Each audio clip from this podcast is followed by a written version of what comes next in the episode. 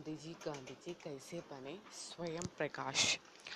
एक बार तो उनकी प्रार्थना सभा में कुछ अमीर आदमी सच तच कर आ गए तो गांधी जी ने उन्हें डांट दिया। जैन धर्म में भी अपरिग्रह पर काफ़ी ज़ोर दिया गया। अपरिग्रह यानी फालतू की चीज़ें जमा मत करो। बस गांधी जी को तो जहाँ भी कुछ अच्छा लगा, अपना लेता दे।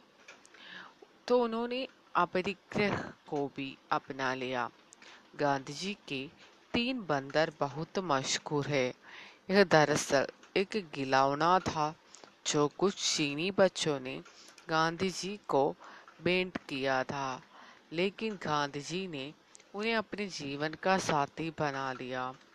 जब धोती पहननी शुरू कर दी तो जेब गंडी कहाँ रहे तो उसे कमर में लटकाना शुरू कर दिया। इस तरह गांधी जी धीरे धीरे वैसे गांधी जी बन गई, जैसा आजकल हम उन्हें, उनके चित्रों में देखते रहे